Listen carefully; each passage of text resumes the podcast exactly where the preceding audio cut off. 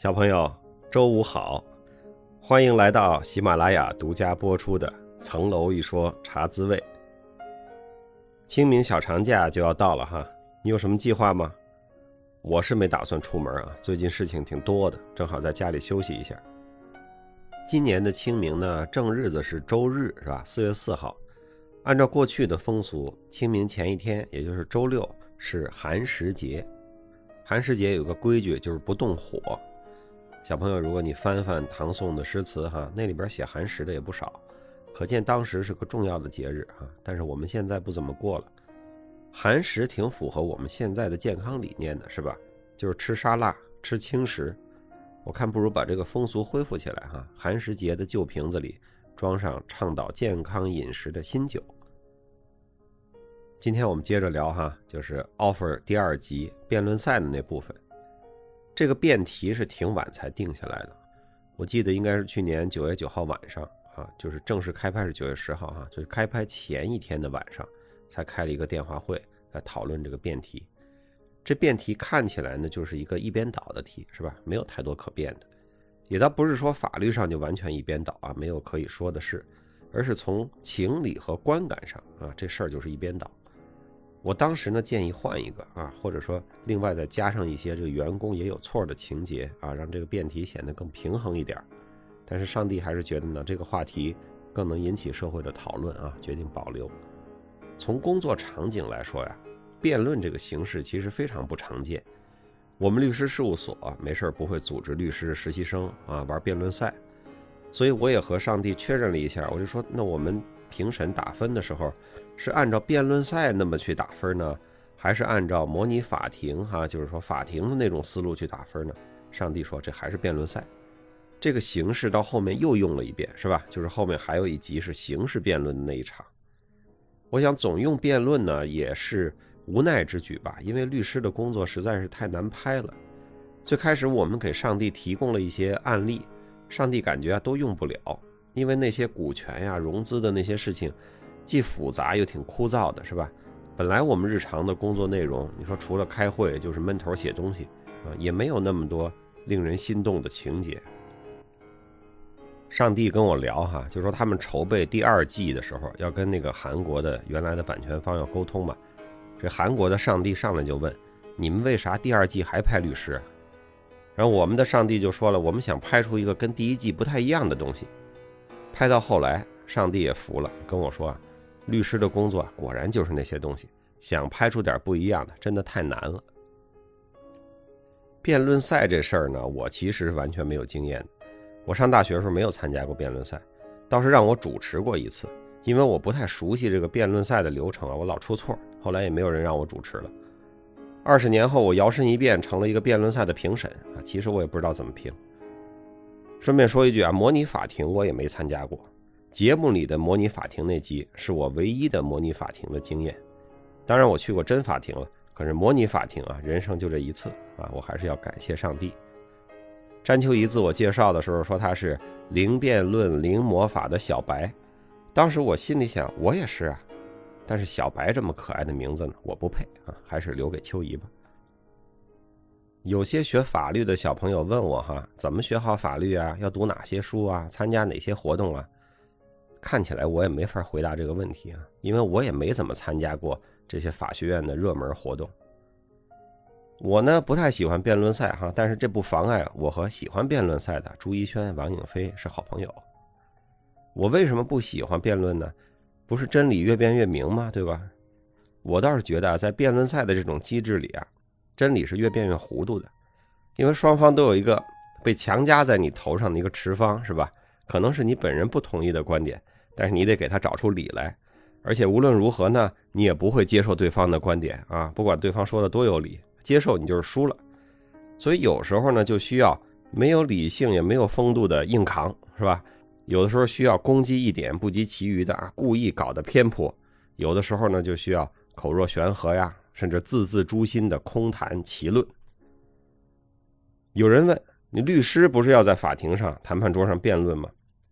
我们是有需要阐发不同观点的场合，但是工作中呢，我们就应该换一个词儿，那个叫说理，是吧？讲道理。说理啊，它是正向的，是从我出发的，阐明自己的观点。当然也可以同时指出啊，其他的观点有事实和逻辑上的谬误，但是那个是辅助的。而辩论呢，往往就会演化成了以反驳为主啊，注意力都在挑对方的毛病，而不是阐述自己的道理，对吧？我们上网都有一个感觉，看到很多的言论啊，看起来那气势特别足，但是你看完了发现没什么价值，为什么呢？就是说这很多言论它是反驳式的。小朋友，你要知道这个会反驳啊，这不是本事。据我观察啊，一般两岁半以上的人都会反驳。我年轻时候也特别爱反驳人啊，越宏大的、越显得无比正确的事儿，我就越爱反驳。反驳之后觉得特别爽。你看，这么大套说辞，原来不止我一驳。但是后来再长大一点，我发现我这属于童年反驳期受到了压制啊，成年之后需要心理补偿。什么叫童年反驳期啊？这是我发明的一个词儿哈。大概意思就是说，我们大部分人从小受的教育都是被压制着，哈，不敢顶嘴。后来大了，还会上网了，那就一发不可收拾啊！以反驳为能，还可以给自己贴上一个啊，我是有独立思考、敢质疑的这么一个漂亮的标签，是吧？张嘴就爱反驳人的人呢，我觉得可能离杠精就只有五十米之遥了。那萨老师不是在节目里说了吗？辩论和抬杠是有区别的。在实际工作中呢，我们说服别人的时候。如果咱们用辩论赛的方式来，那我保证你成功不了。律师的工作里，你在法庭上，你是要让法官接受你的思路，是吧？而不是把对方变得哑口无言。在谈判中呢，你是要让对方理解你的关切啊，找到解决办法。你总在那反驳来反驳去，那你说这合同能谈成吗？有一句话叫“世界上最难的事儿就是把自己的想法装进别人的脑袋”。把别人的钱装进自己的口袋，是吧？如何把自己的想法装进别人脑袋呢？那当然有各种方式了，是吧？你包括得真诚、有同理心、尊重事实、有逻辑、态度好等等，但是绝对不包括特别会辩论和特别会反驳。当然，有小朋友可能说，辩论赛还是有好处的呀，它能锻炼我们的反应能力、表达能力、团队协作、逻辑能力等等。你这个说的倒是没错哈，你把辩论赛看成一个游戏，好好玩，你是可以锻炼这些能力的。但是辩论赛作为一种游戏能锻炼的呢，其实其他游戏也能，是吧？比如打麻将。我想了想啊，凡是你能说出来辩论赛可以锻炼的能力，打麻将应该也都可以啊。谁要是不服呢，咱们抬杠一次试试啊。你说一个辩论赛能锻炼的能力，我就给你找出一个打麻将也能锻炼这能力。你看我这就是说，受压抑的童年反驳期的后遗症就又来了哈，就喜欢抬杠。这辩论赛之后呢，我选了第二个实习生啊，王颖飞。就每天早晨化妆的时候啊，上帝都会给代教律师讲，就是我们看不见的时间段里到底发生了什么事情。那辩论赛那天化妆的时候呢，上帝给我讲说，颖飞虽然不是组长，但是承担起了组长的责任，而且一晚上没回家。我当时就觉得这个同学啊是非常有责任感的啊，在这个时候非常有担当，但是他工作方式呢有点蛮干，是吧？我想我可以和他一起找到一些更好的方法。我在节目里也批评了影飞熬夜，播出后呢，我收到了一个小朋友的来信，题目叫《病危之后的感悟》啊，我给大家读一下这个信的一部分。这小朋友说啊，看到王影飞说自己特别能熬夜，我特别有感触。今年给自己签了两次病危通知书的我，也特别后悔。我在一家著名的专业机构工作，刚进来的时候干劲十足，最忙的时候几乎天天加班到半夜三四点，持续了快半年。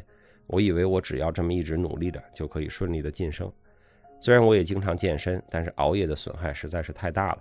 去年突发心肌炎，心梗指标是正常的二百多倍，那是国内疫情最严重的时候，没有一个医院敢收我。辗转了好几个医院，都是让我在急诊大厅的角落里躺着，又跟我说随时都有心梗的可能，又不给我床位住院，无法治疗，那种感觉太绝望了。最后到处托人，才找到了一个医院肯收我进了 ICU，住了一个礼拜，出院了。我以为和其他的病一样，指标都正常了，我就可以回到正常生活了。短暂的休息了一个礼拜之后，我又开始工作，又开始忙，中间小小的复发了一下，但不是特别严重。直到一天。我睡觉的时候突然心绞痛痛醒，这次比第一次还要严重，心梗指标直接来到了六百倍，在 ICU 里躺了两个礼拜，病房里的其他病人都是八九十岁的老人，我送出院了一波又一波，只有我一个最年轻的躺了那么久。直到这次，我才意识到我的身体好像真的不能受自己控制了。那几天整天以泪洗面，要靠医生给我开的安眠药才能睡着。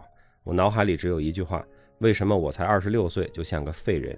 本来光明的未来就在一瞬间崩塌了。也是直到这个时候，我才真切地感受到健康的重要性。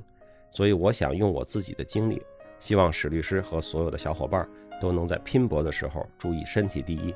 不要像我一样生了病才后悔，也来不及了。以上呢是这位小朋友来信的一部分节选啊，我征得了他本人的同意，播出来让更多的小朋友知道健康是多么的重要，不要仗着自己年轻透支你的身体。我也谢谢这位小朋友，他分享了这一份非常令人同情的亲身经历，他是真真正正的在无私的帮助他人。这周呢，我和他也联系了，我知道他已经逐步恢复了工作啊，我感到非常的欣慰。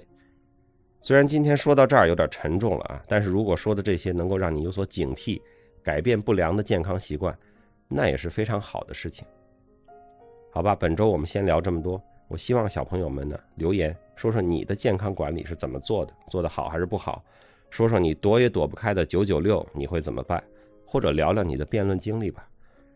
下周我们是不是该聊到模拟谈判那集了哈？又是一群著名的车祸现场的名场面哈，我很期待。当然，我们还要一起共勉，努力找时间读书，努力找时间锻炼，要多多帮助他人。小朋友，祝你周末愉快，假期愉快。